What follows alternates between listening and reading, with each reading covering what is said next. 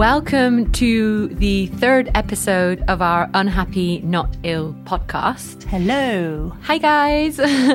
um, just before we start, I just wanted to remind you guys as to why we're doing this and why we hope you're going to benefit from it. Because this is actually quite a unique situation in that you're basically getting an insight into, sorry, Neddy, but the life of A someone depressive- who has suffered with depression.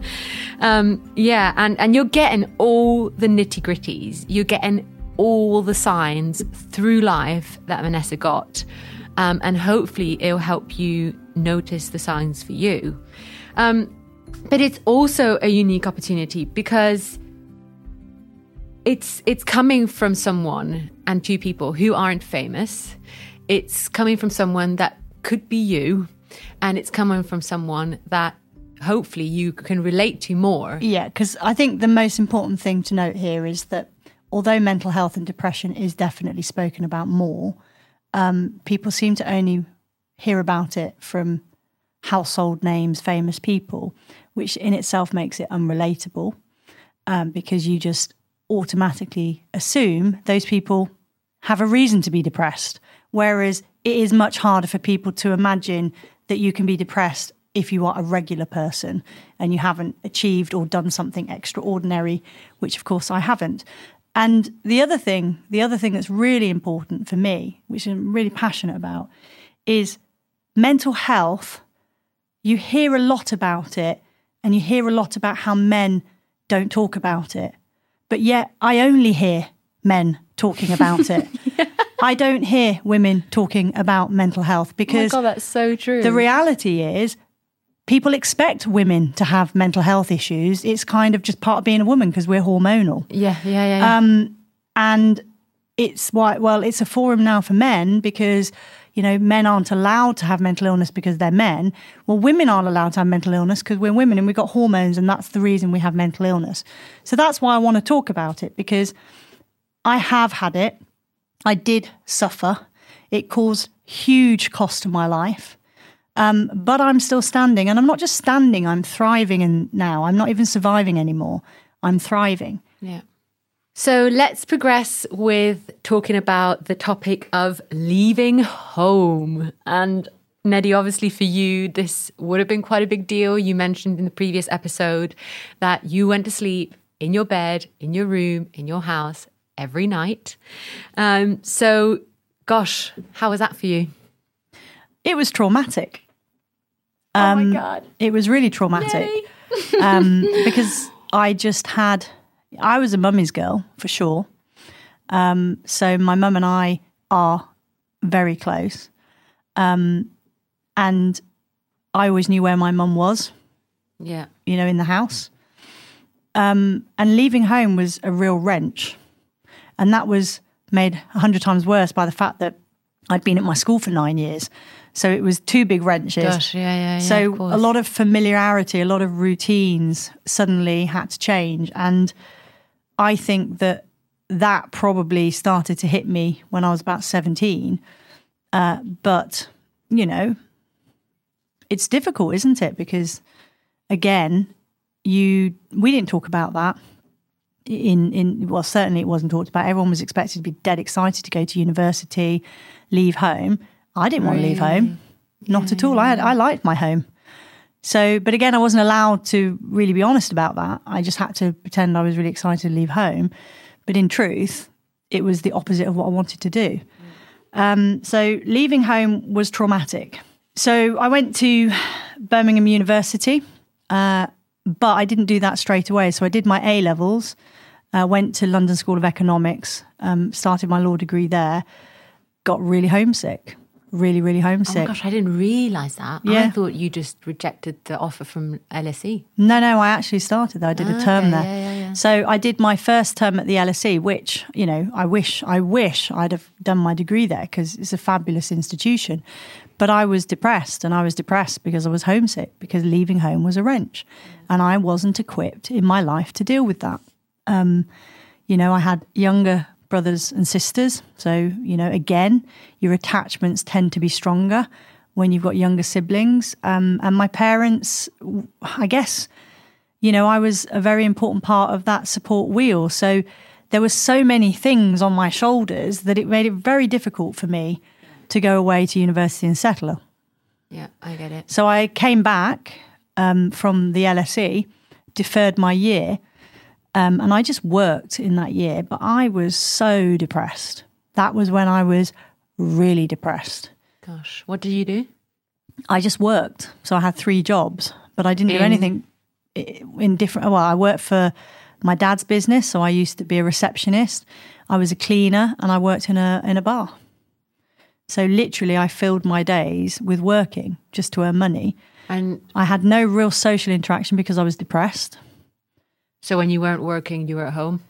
Yeah, but I had three jobs, so I you were so I worked working. always working. Yeah. Yeah. So I basically just worked, and when I wasn't working, um, I was really depressed. And when you say depressed, what did you feel? I just didn't want to do anything. I didn't want to be with anybody. Um, I didn't want to go.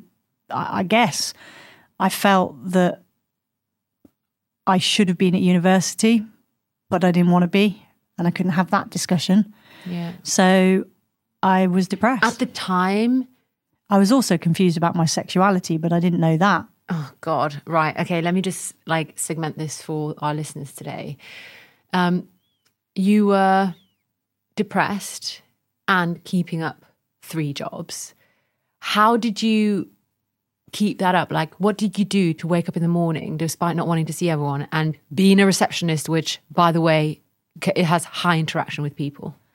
Yeah, I you just you don't really think about it like that. You're conditioned, aren't you? Like you're conditioned to just get up and go to work. So I was at home. I wanted to earn money. Um, I was going to go traveling. I went interrailing later that year.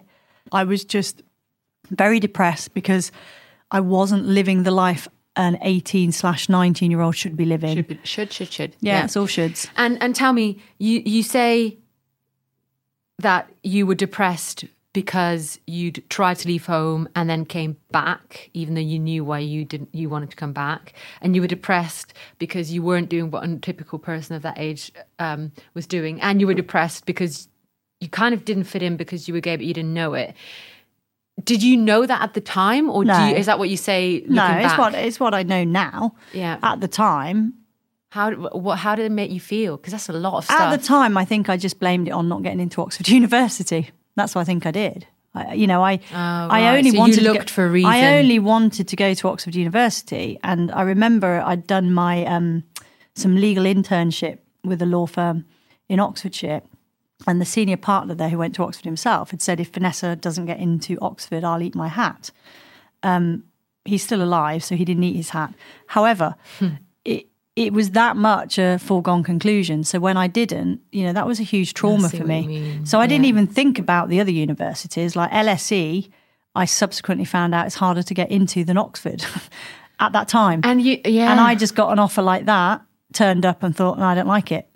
Um, oh my gosh, I didn't like London. I found it overwhelming. I found it scary. Like I was clearly at this point depressed. And when you're depressed, you do not react in the same way as when you're not depressed. But because I didn't know I was depressed, Yeah.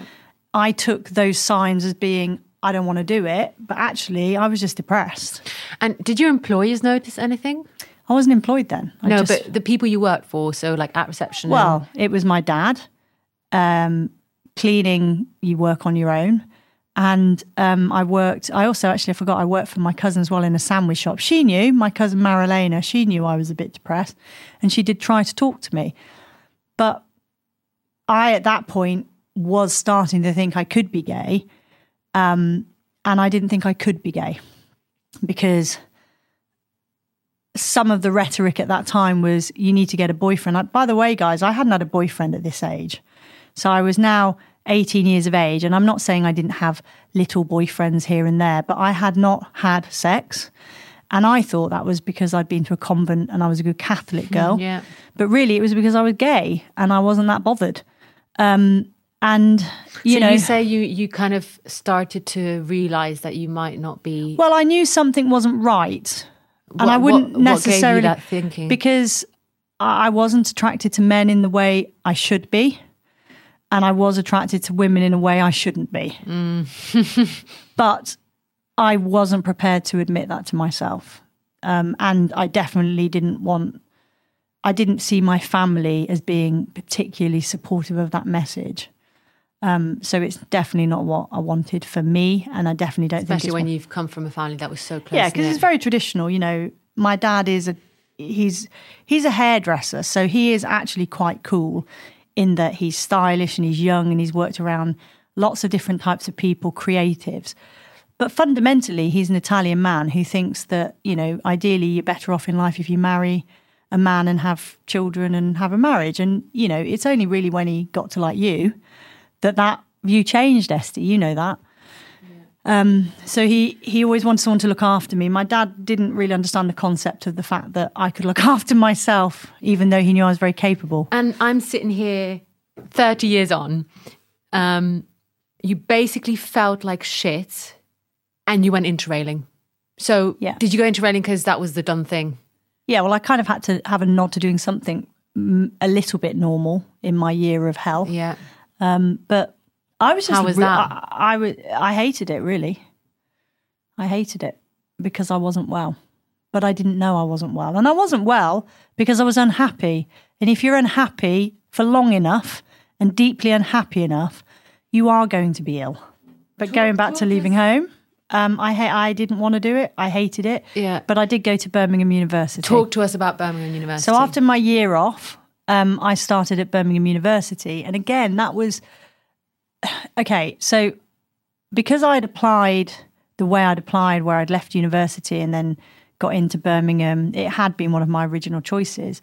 But anyway, long story short, I didn't end up going into halls of residence, and my parents were fortunate enough that they were able to put a deposit on a house for me to buy, and so again, everybody listening will think, well, aren't you spoiled? But I, I hated that because I had to then live in a really unusual way at university. Maybe it's more usual now, particularly after COVID, but certainly back in the 1990s, um, I missed out a lot. So I didn't go into halls. My first job at university was to find people who I had no connection with to live with me in the first year gosh, yeah. at university. So you usually find your housemates after your first year. Yeah. I had to go and advertise rooms and live with people who had done their first years. Um, you know, there were no. Are you still in touch with them now? no, I don't. I didn't really have any contacts from university. University was a very functional experience for me. Okay, yeah. Um, so you got you gosh, you had a house, so you know, you're looking after children. yeah, you're looking after children. You have a very strong root network with your family, and you've got a house now. So what happened then? So I did. Um, in my first year, I was very, uh, you know, I was I was a landlady, um, and I obviously had to make friends. Now I did law, so it was slightly easier because when you do a law degree, you do actually have to work at it.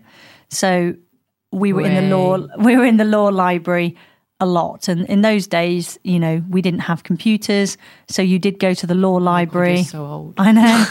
The I used to write my essays. Um, so I we used to go to the law library. So I met people that way. Um, It was much easier, but it wasn't ideal.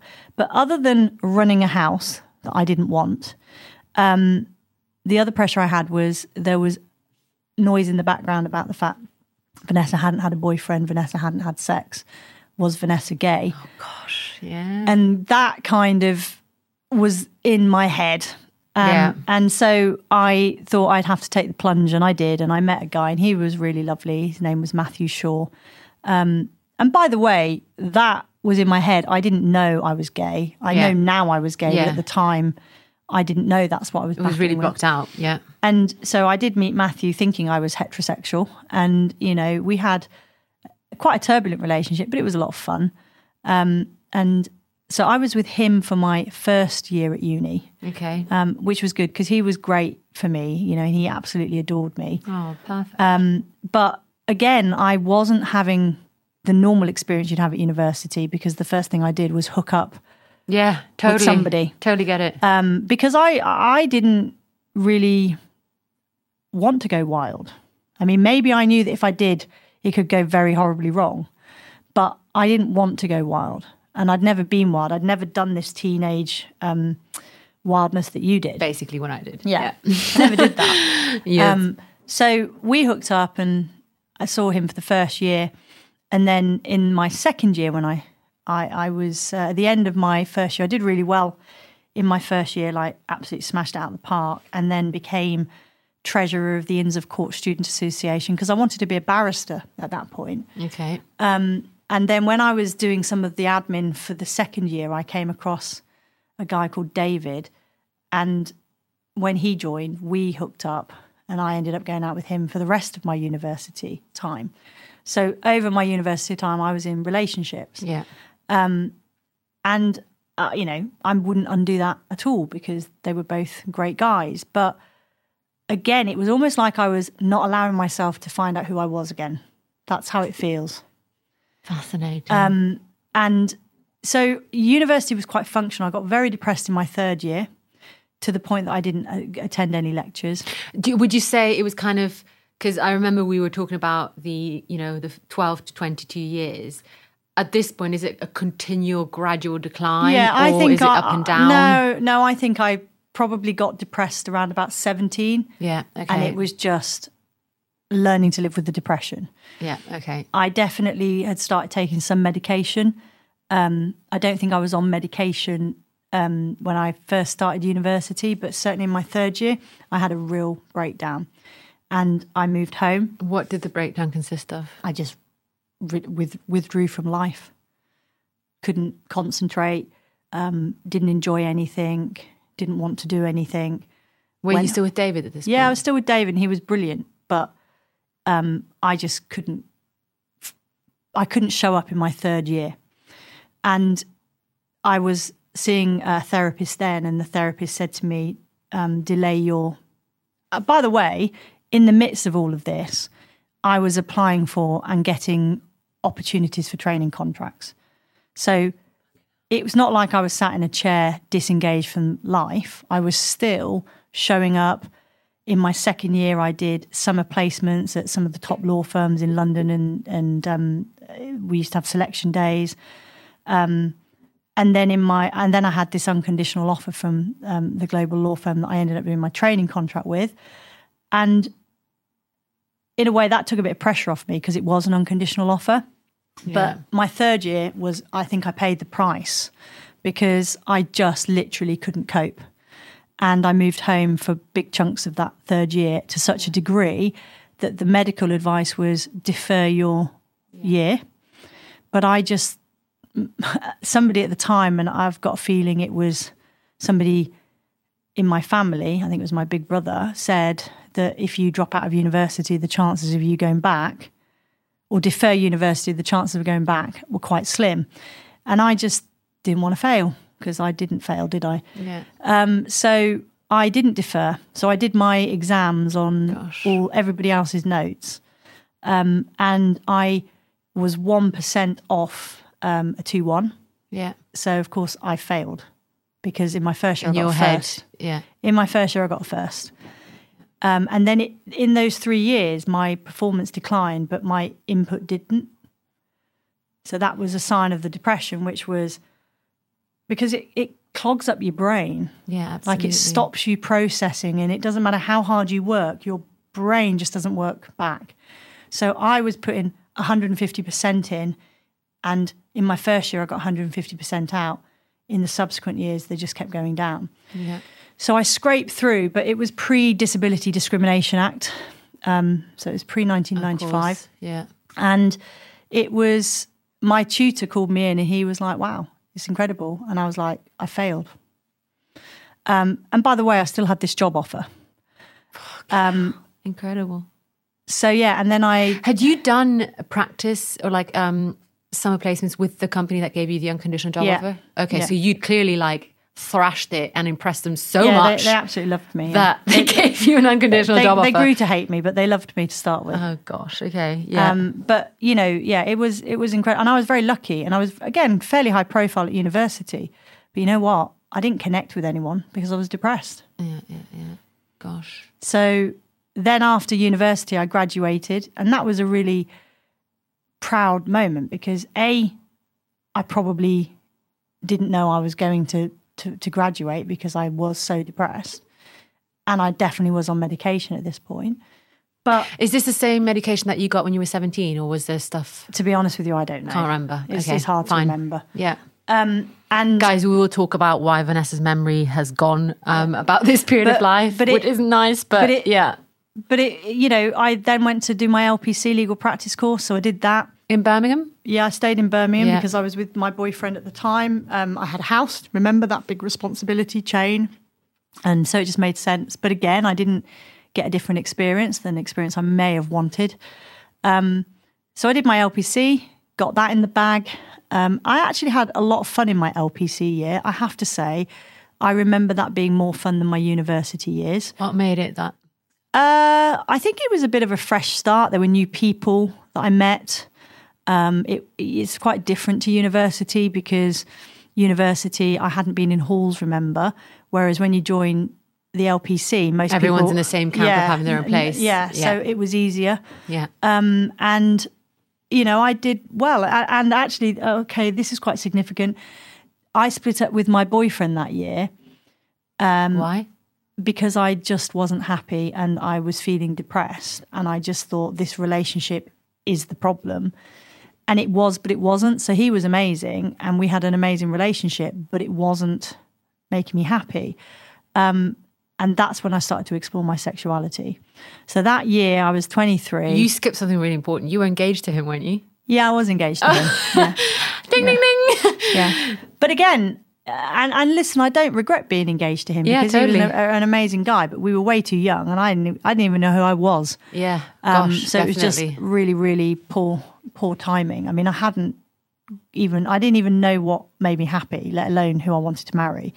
Um, so we split up, and literally within weeks, I was hanging out in the Birmingham gay um, area, and that's where I met my first girlfriend. So I was 23. So maybe that's why that feels like a better year because it was the first time yeah, yeah. that I stepped into the space of um, where you felt com- more comfortable. where I might be belong. Yeah. Because that was the thing. I never felt I belonged. And even though people will look at my life and think it was privilege, you know, I had great parents, I had a loving family, I went to private school, um, I excelled at school. Um, I went to university and my parents bought me a house. I had my own car. Like everybody thinks that's amazing. And it is. And you know, it's definitely better and I than think people could judge it and say privilege spoiled the lot. definitely wasn't spoilt, guys. However, we were privileged and we did have lots of opportunities. But the thing is, those privileges come with an expectation that if you don't have, you don't have the expectation. So it it was I was lucky, but it didn't make me happy and it wasn't right for me. So we're now at age 23. You've you're doing your LPC. Now I did it. You've So, completed so I, it. was- yeah, I was do I was kind of doing it, and I- it was only a short year, as, as academic years are. Um, I was having a lot of fun. I was going out a lot. So I was 23, going on about 14, 15, and I was literally going out all the time um, on the gay scene, having drinking way too much. I didn't take drugs. I never take drugs. That's thank God I never took drugs with the history I had. Um, but I did drink and you know burnt the candle at, at both ends and did the minimum I could do in respect of my LPC. Um, ready to start my legal training in the September of that 23rd slash. I think I, I think I would have been 22 going on 23. Gosh, I'm I'm always really keen that we leave um, our awesome listeners with a takeaway. Do you want to have a go at bringing together that takeaway for them? Yeah, I think leaving home is can be quite hard. So I don't. I listen now to youngsters. My niece has gone to university this year, and other people I know are sending their kids off to university. Um, make sure when you go to university, you do what you want to do, not what other people want you to do. Yeah. Oh, oh, uh, uh, it's almost Don't even the go if first you don't time. want to. Yeah, but it's almost the first time where you can be you because Yeah. you are living with your f- with friends and you're away from home. So live it properly by Yeah. doing what Yeah. you want to do. do. Have the real experience. Don't have what many might perceive as the privileged experience because it was shit. Yeah. And, you know, I did what I needed to do, but I didn't have the university experience that you had, that's for sure. And definitely not what my brother and sister had. And would but would you say you'd have preferred to go to university and you would have stayed at home? No, absolutely not. No. I struggled to leave home. So I think my tip is try not to make your life so rigid in, in, in the formative years that you struggle to leave. Because the thing I noticed was I didn't have a lot of change in the first 18 years of my life. I've subsequently had nothing but change. But boy, that was a big hurdle. so yeah, I think yeah. balance It kind of all came too much. yeah. at too so you know, make time. sure that you do have enough time away from your security to understand what not being secure feels like. Yeah. Um, and of course, let's not forget this mental health thing. Like my mental health wasn't right, but I didn't have the tools to help myself or to fix it. And I certainly wasn't being honest about it because how could I be honest? Then I'd be failing. So my tips would be be honest with yourself. Follow what you want to do, not what other people want you to do. And you know what? You might not enjoy university. I didn't. I don't think you have to. But again, it was really hard for me to acknowledge that. And I think my 10 pence on that as well is, you know, universities have been functioning for so many years and have the best experiencing at giving the students the best environment to learn. Trust the universities. If they offer you halls, take the halls. You will meet so many more people that are your ilk in halls. Arguably, it's the first time that you can pick who you want to hang out with rather than being shoved into a classroom with the people that you should hang out with. Yeah, I think I think I wish I'd have taken the opportunities. Like there was loads of stuff there for being gay, and of course I would never have explored Exposed that. that, yeah. And I and I think the generation of people that are now are probably much more likely to explore it. But I think you're right. Make sure you get as many experiences as you can. But here's the other thing. Remember, I was suffering with depression. Now, the fact that the depression was caused by me being really unhappy is irrelevant. I was clinically depressed. So university in that mindset is a whole different ballgame. So probably what I should have done in hindsight was taken enough time out instead of racing to get to the finish line of my academic and um, career success.